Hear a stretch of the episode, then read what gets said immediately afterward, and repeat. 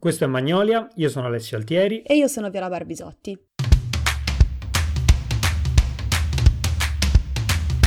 Benvenuti nell'ottava puntata della seconda stagione, in cui partiremo dal film del momento, in sala ovviamente, che è Jacuzzi, per poi estendere il nostro discorso un po' più in generale sulla tematica che questo film un po' incarna.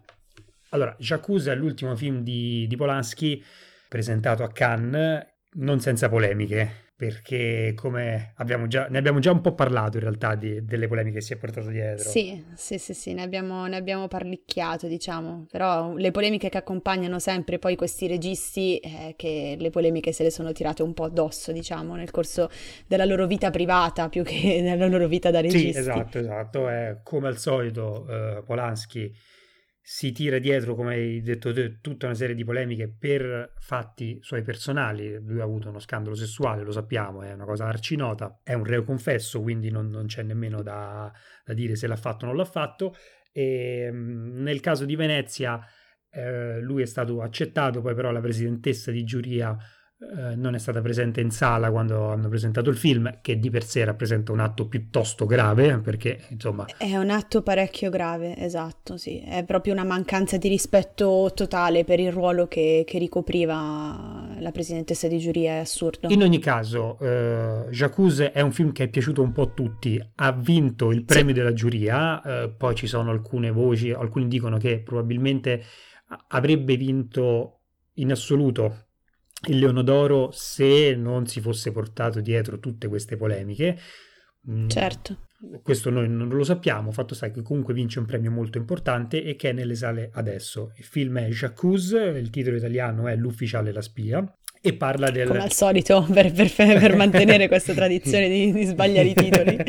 e, e, parla de, del caso che in realtà col titolo originale ci viene tutti alla mente, cioè con Jacuzzi, ovviamente richiama l'editoriale di Emile Zola sul caso Dreyfus, non, forse non c'è nemmeno bisogno diciamo di, di, cosa si tratta, ve lo rispolveriamo proprio, proprio al volo. Brevemente. Si tratta del caso del capitano di Stato Maggiore eh, Alfred Dreyfus, che è stato al centro di uno scandalo eh, nel 1894, cioè all'interno del, dell'esercito francese era stato rilevato un traditore e dopo una, un'indagine molto sommaria e molto affrettata è stato indicato proprio Alfred Dreyfus stranamente. perché era, perché era, ebreo fondamentalmente perché era ebreo e quindi insomma eh, c'è un, nel primo passaggio del film c'è un generale che dice i romani davano i cristiani in pasto ai leoni, noi diamo gli ebrei in pasto al popolo e quindi era un po', uh, un po' questo lo spirito con cui è stata condotta. Certo, no, non c'è niente di più rappresentativo di questa frase, esatto. direi, sia per il film che per il clima dell'epoca e poi dei,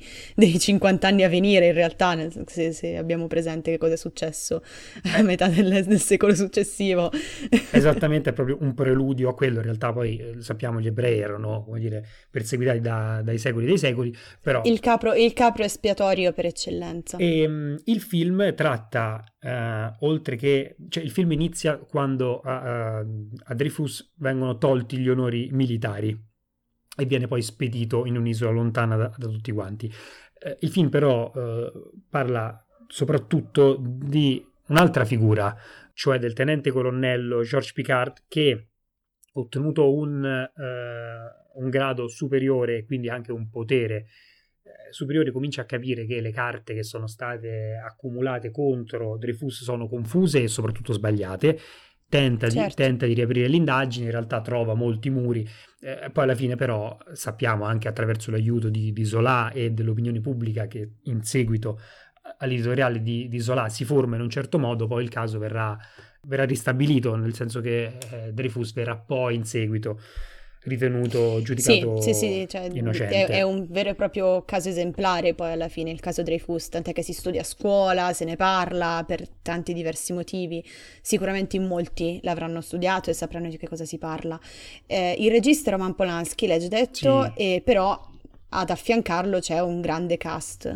Ad affiancarlo c'è un grandissimo cast, ehm, soprattutto in, in due nomi che sono quello di Jean, Jean Dujardin che fa il, eh, il, tenente Picard e di Louis Garrel che fa invece Dreyfus. Um, allora, per quanto uh, Dujardin tenga il film perché è soprattutto lui in scena. Mm-hmm. Eh, mi ha colpito tantissimo eh, Louis Garrel perché nei brevi momenti in cui, in cui c'è, è presente sullo schermo è molto incisivo, soprattutto per esempio... Quindi è, un, è un protagonista assente. Cioè fa sentire la presenza non essendoci. Sì, esatto, perché eh, per gran parte del film lui è in quell'isoletta, in quell'isoletta lì, sperduto e dimenticato certo. da tutti e anzi infamato da tutti. Allora è un film che ricostruisce in modo perfetto la storia, tant'è che all'inizio è proprio detto, tutti i fatti sono, sono veri, tutte le, le, persone presenti, i, i, personaggi presenti sono realmente esistiti e ispirati.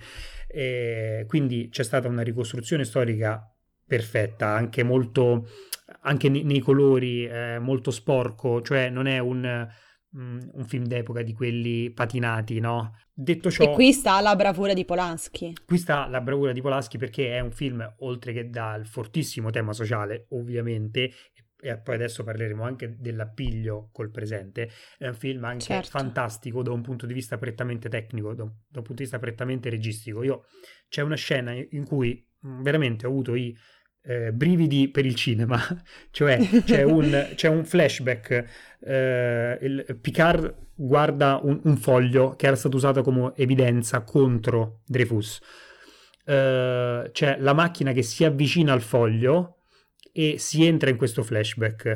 Eh, poi il flashback si, si sviluppa e in uscita dal flashback c'è invece un carrello all'indietro con la voce che sfuma e ritorna e, e che esce poi dal foglio. Un, un, una cosa sofisticata, bellissima, resa certo, benissimo. Certo.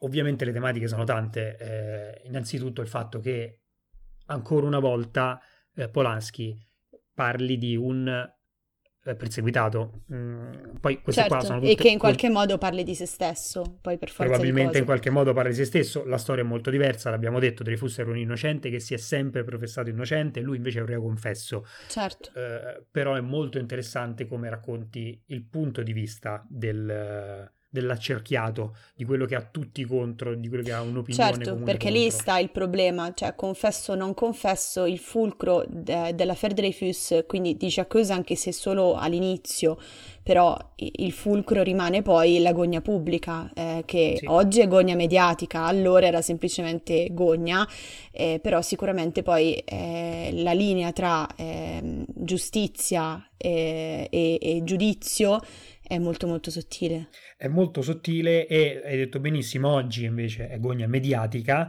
e, e probabilmente il dislivello tra l'epoca e oggi è un po' quello e il fatto che all'epoca era molto più comune dire di avercela con, con gli ebrei, cioè adesso eh, speriamo che nessuno ce l'abbia, sappiamo che in realtà qualcuno ce l'ha ancora, però è un po', è, però è un, po un tabù.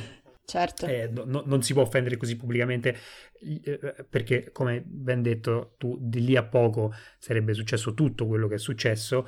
Ehm, e quindi questo, però, in realtà l'appiglio col presente è, è molto toccante, sensibile, evidente, per esempio sul discorso sulla verità. Noi mm-hmm. sappiamo, lo diciamo molte volte, che eh, tra i social network, comunque tra tutta la costruzione di un certo tipo di propaganda, siamo nell'epoca della post-verità, no? Certo, sì, sì, sì, ormai è, eh, è, è la realtà in cui viviamo. E, e, quindi, però, questo ci dimostra un caso in cui la verità è stata a lungo modellata, è stata a lungo incanalata in un modo rispetto a un altro, e quindi è un film che ovviamente parla di un'epoca per però parlare di oggi, questo lo fanno tutti tutti i migliori film. Tutti i film, tu, per forza tu, di cose, tutti, certo. Tutte le migliori opere, che siano letterarie o filmiche, però questo lo fa in modo particolarmente incisivo e in realtà nemmeno pesante, cioè eh, non lo fa in modo, come dire, eh, didascalico, che ti uh-huh. fa mhm. l'occhiolino per farti capire che in realtà sta parlando proprio d'oggi. Certo, certo. Non è, non è, stucchevole, ma semplicemente lui racconta la sua storia e poi tiri tu, spettatore, le tue conclusioni rispetto a quello che hai visto. Esattamente, esattamente. Perché i parallelismi ci sono, assolutamente.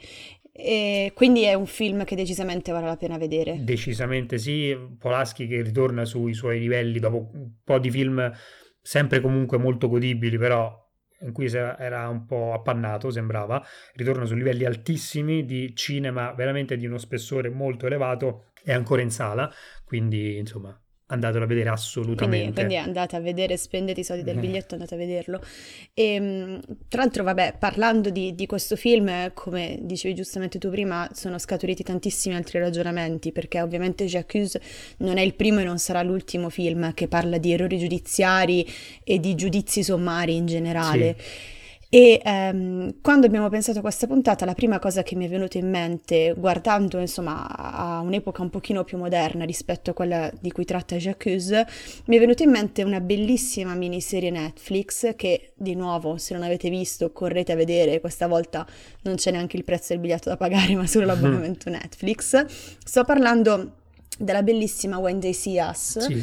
eh, di Ava DuVernay, miniserie che è uscita a giugno 2019 e della quale tra l'altro io mi pento di non aver parlato nella puntata di giugno dedicata alle serie perché, perché secondo me meritava il, un suo siparietto perché è davvero un'opera eh, incredibile. È una serie dal punto di vista mm, seriale bellissima, quindi cioè, girata benissimo, con una storia raccontata in maniera perfetta, ehm, intrigante e che genera curiosità nonostante anche in questo caso si tratti di un, eh, di un tema reale e, ed è una cosa veramente veramente triste e toccante, senza cadere nel solito pietismo di cui noi parliamo sempre, ma ovviamente racconta una storia veramente, veramente emozionante. Eh, di cosa parla? È una storia vera e racconta la vicenda di questi cinque ragazzi eh, che ve lo dico a fare, eh, tutti di etnie diverse da quella caucasica, eh, quindi sono quattro afroamericani e un ispanico. Sì che vengono ingiustamente accusati eh, del, del, terribile stupro di una ragazza a Central Park. Eh, e negli anni? Cioè siamo negli eh, anni? Siamo alla fine degli anni Ottanta, la vicenda avviene nell'89, quindi poi il processo prosegue all'inizio degli anni 90, però è un processo tristemente molto breve. Eh, la ragazza viene aggredita, stuprata e picchiata e lasciata in condizioni terribili. Um, e eh, per questo crimine eh, veramente, veramente terribile, vengono incolpati questi cinque ragazzi che avevano la colpa di trovarsi effettivamente a Central Park quella sera. Eh, però non sono i colpevoli.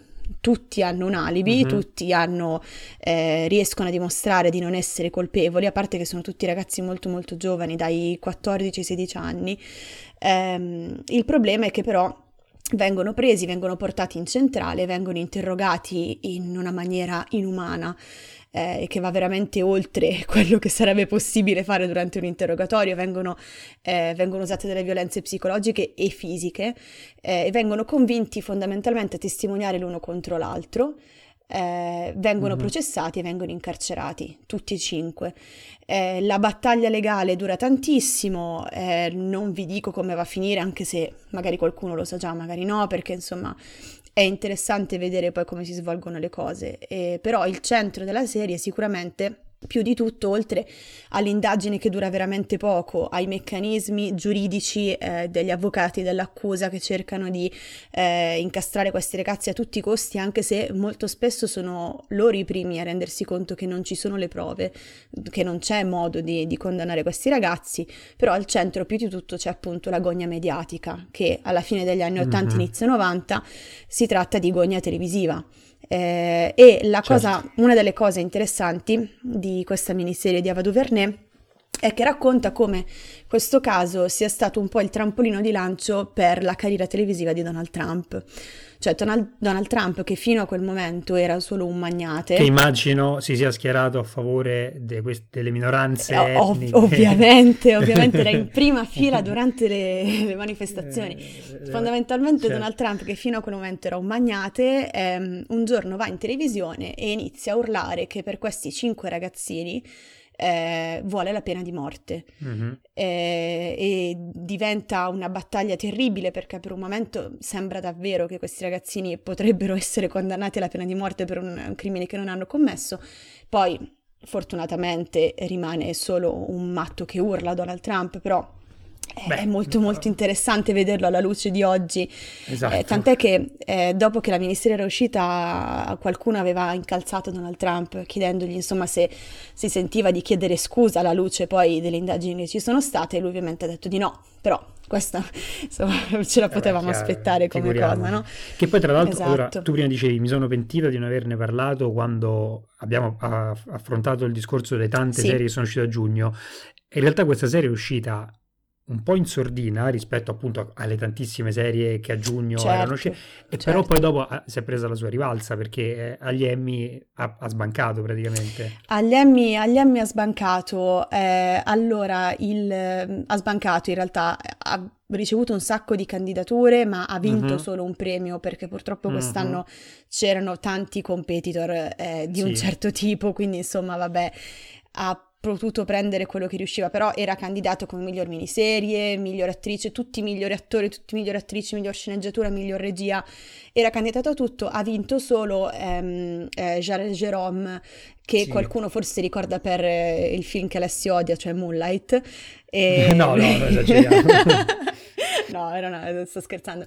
Però ehm, c'era Jerome che era anche in Moonlight, ha vinto eh, l'Emmy come miglior attore protagonista ed è effettivamente molto molto bravo, interpreta uno dei ragazzini che viene condannato, quello che eh, se si può dire così, se la vede più brutta dei cinque, perché uh-huh. è quello che viene mandato eh, in un carcere più duro, più lontano dai genitori, insomma, eh, quindi è una parte veramente, veramente cruda da interpretare, veramente difficile, e, però che dà ancora più rilevanza poi alla serie. Tra l'altro questa serie ha avuto un impatto eh, talmente forte, soprattutto negli Stati Uniti ovviamente, perché è lì che è ambientata, che ha avuto poi delle ripercussioni su quelli che erano stati i protagonisti, perché per l'affare Dreyfus è impossibile, perché è successo eh, tantissimo tempo fa, e invece ovviamente tutti i protagonisti sono ancora qui in mezzo a noi e esatto. eh, mi dicevi che il pubblico ministero de- dell'epoca ne ha, ne ha, subito le conseguenze, diciamo così. Ne ha subito le conseguenze, sì, diciamo che è come è accaduto per Donald Trump, perché è, gli è stato chiesto cosa pensasse alla luce di quello che è successo degli eventi di allora, anche il pubblico ministero che era a capo dell'accusa di questi ragazzi, che nella serie viene dipinta in una maniera becera, ovviamente. Mm-hmm. Eh, in seguito all'uscita della miniserie... Eh, lei era un'insegnante di, in una scuola di, di legge alla Columbia eh, era un insegnante, ha deciso di dimettersi eh, per, insomma, dice per rispetto, però se poi si va a vedere insomma qual era il clima che le si era creato attorno, io non penso che, fu- che sia tanto insomma per senso di colpa quanto piuttosto per evitare eh, altre ripercussioni. Comunque era stata fatta una petizione per allontanarla, uh-huh. insomma si era creato un clima un po' pesante attorno a, quest- attorno a questa donna che ha deciso di allontanarsi e insomma, ha fatto anche abbastanza bene. Detto questo, non mi pare che ci siano dichiarazioni di lei che in qualche modo chiede scusa di quello che è successo. Però questo la dice lunga sulla potenza che hanno questo tipo di prodotti ed è qui sì. che allarghiamo il discorso come, come promesso, cioè il fatto che eh, questi film o queste serie che parlano di casi clamorosi, esemplari di errori giudiziari, in realtà abbiano poi anche una, un'implicazione pratica, cioè smuovano concretamente le eh, coscienze eh, sì. in un certo senso. Um, ne allora, avevamo fa... parlato in un certo modo eh, già in, nella nostra prima puntata, tra l'altro, sì. in assoluto di Magnolia, quando avevamo parlato di come Netflix si stava prendendo anche il cinema, abbiamo parlato di Sulla mia pelle e avevamo fatto un ragionamento simile, cioè sì. avevamo parlato di come Sulla mia pelle, bellissimo film, sulla storia di Stefano Cucchi abbia contribuito in maniera abbastanza profonda a diciamo accelerare i tempi del processo Beh, Cookie. In realtà poi noi abbiamo avuto la fortuna di, di, parlarne poi direttamente con Ilaria Cucchi che è la vera sì. artefice di quello che poi è successo. Sì. Che ogni tanto ci ripenso a quelle interviste e mi viene ancora la pelle d'oca. Esatto, esatto. Soprattutto poi alla luce dei, dei fatti che, che, già si erano sì. abbastanza rivelati, però adesso lo sono definitivamente. E lei ci ha confermato questa cosa, cioè ovviamente lei ci ha confermato che il grosso è stato fatto da lei, dal, dall'avvocato, insomma. Certo, certo. Però il fatto che il film sia effettivamente riuscito, lei per esempio ci diceva che era estate, che ogni giorno praticamente veniva chiamata per intervenire in una qualche piazza, magari anche solo telefoni- telefonicamente, perché il film continuava ad essere proiettato un po' ovunque e che, eh, insomma, il fatto che tutti avessero visto questa storia avesse contribuito in modo veramente importante per la sensibilizzazione e per far conoscere anche a chi non la conosceva questa certo. storia. Che tra l'altro, eh, rispetto agli esempi che abbiamo fatto noi, cioè noi il caso Dreyfus e When They See Us parlano di casi ormai, come dire, archiviati, storicizzati. Certo.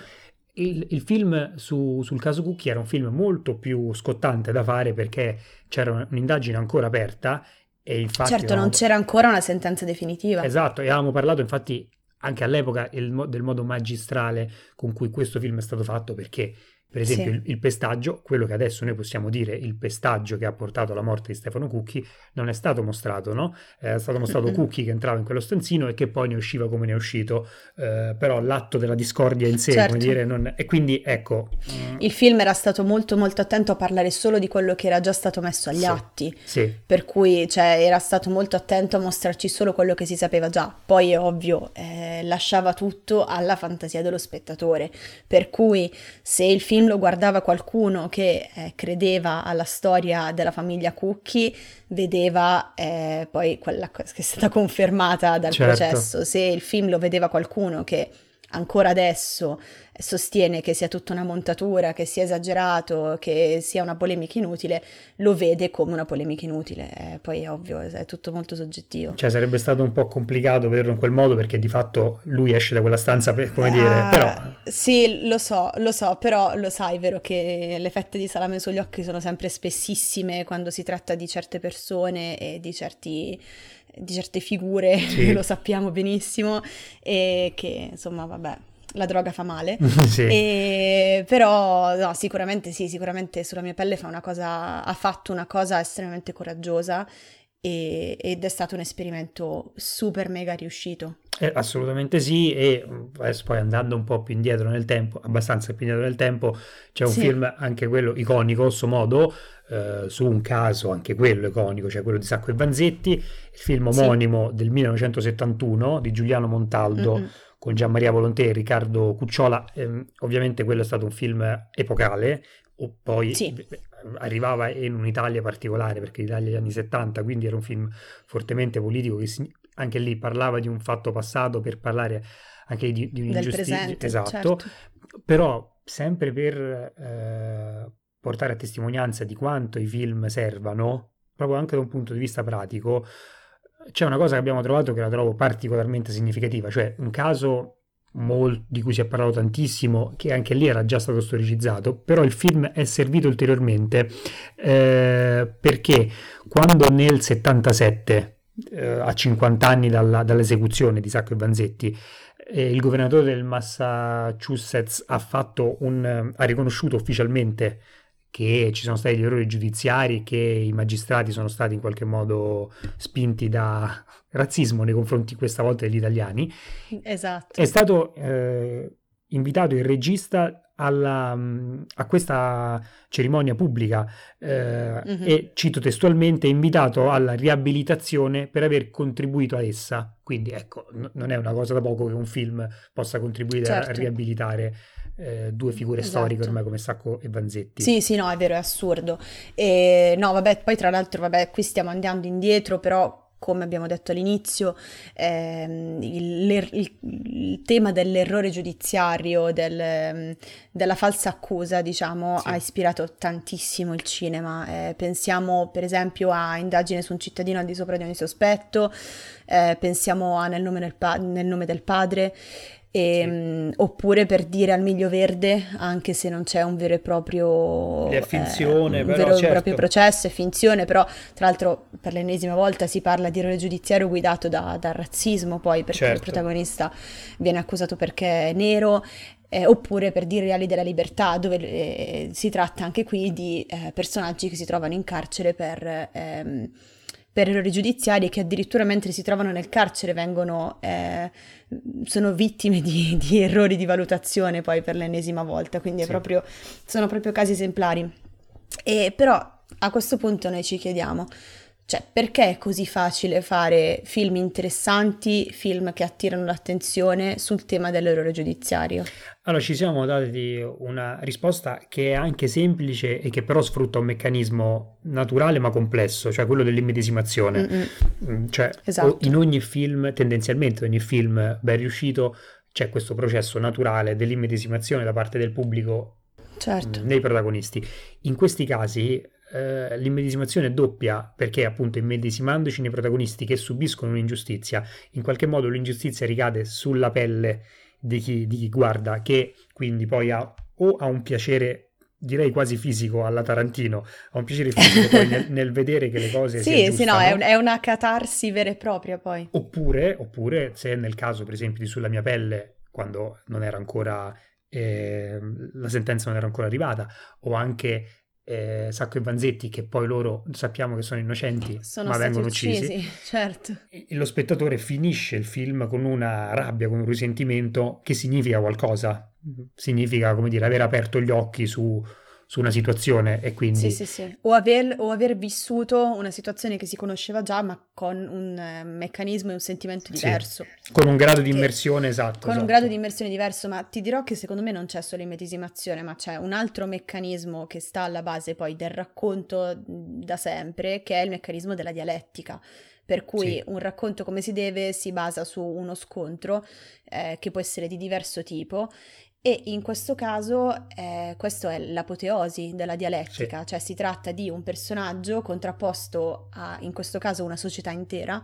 Sì. E, e, quindi è interessante vedere come avviene questo scontro, come avviene questo confronto eh, e poi andare a scavare magari in maniera inedita su cose che non si conoscevano e insomma parteggiare per una parte o per l'altra. Sì, tra l'altro io adesso con un, con un tuffo carpiato torno un attimo su Jacuzzi per dire che ovviamente cioè, questi film fanno leva su un, su un soggetto, diciamo così, particolarmente eh, attrattivo, cioè che colpisce eh, lo spettatore. Detto ciò, Jacuzzi è un film fantastico, ma l'abbiamo già detto, mm-hmm. non solo per, il, per la tematica in sé, ma anche proprio per come è impacchettato, cioè è proprio un film bello per, per come è esteticamente, oltre che per le, per le, tematiche, perché anche questo è importante, cioè non basta l'ingiustizia per fare un film che prende, poi bisogna anche fare un film molto bello. Come, Ovvio, questa è una cosa pelle, che come... abbiamo detto altre volte, cioè bisogna avere la capacità, la bravura e la consapevolezza di dividere eh, l'opera dal suo contenuto, per cui anche se sì, un contenuto esatto. è di valore, non è detto che l'opera lo sia. E in questo caso, fortunatamente, le due cose coincidono. Come per esempio abbiamo detto che non coincidevano a parere nostro, umile a parere nostro, nel caso del vincitore de, della festa del cinema di Roma per il esatto, premio de, del sì. pubblico, cioè Santa Subito, che aveva una tematica iper importante, quella dello stalking, mm-hmm. della persecuzione, e che però a livello filmico è veramente un film quasi insignificante se poi esatto. si vede un esatto. film come Jacuzzi. E quindi va bene, allora vi, vi, invitiamo di nuovo se vi va di andare a vedere Jacuzzi che è ancora al cinema ed è un'occasione da non perdere. Così come vi invitiamo, se non l'avete ancora vista, a recuperare Wednesday See Us su Netflix, che è veramente una visione imperdibile e perché no, a questo punto se trovate Sacco e Vanzetti, eccetera, eccetera, sì. vedetevi anche quelli sulla, eh, sulla, mia pelle, è su Netflix, fatevi questa scorpacciata di ingiustizia che insomma così per... Sì. Adesso facciamo una ricerca su, su, questi film che abbiamo citato e se sono disponibili sulle varie piattaforme ve lo segnaleremo poi su, sui social. Yes, va bene, va bene. E questo era Magnolia. Io ero Alessio Altieri. E io ero Viola Barbisotti.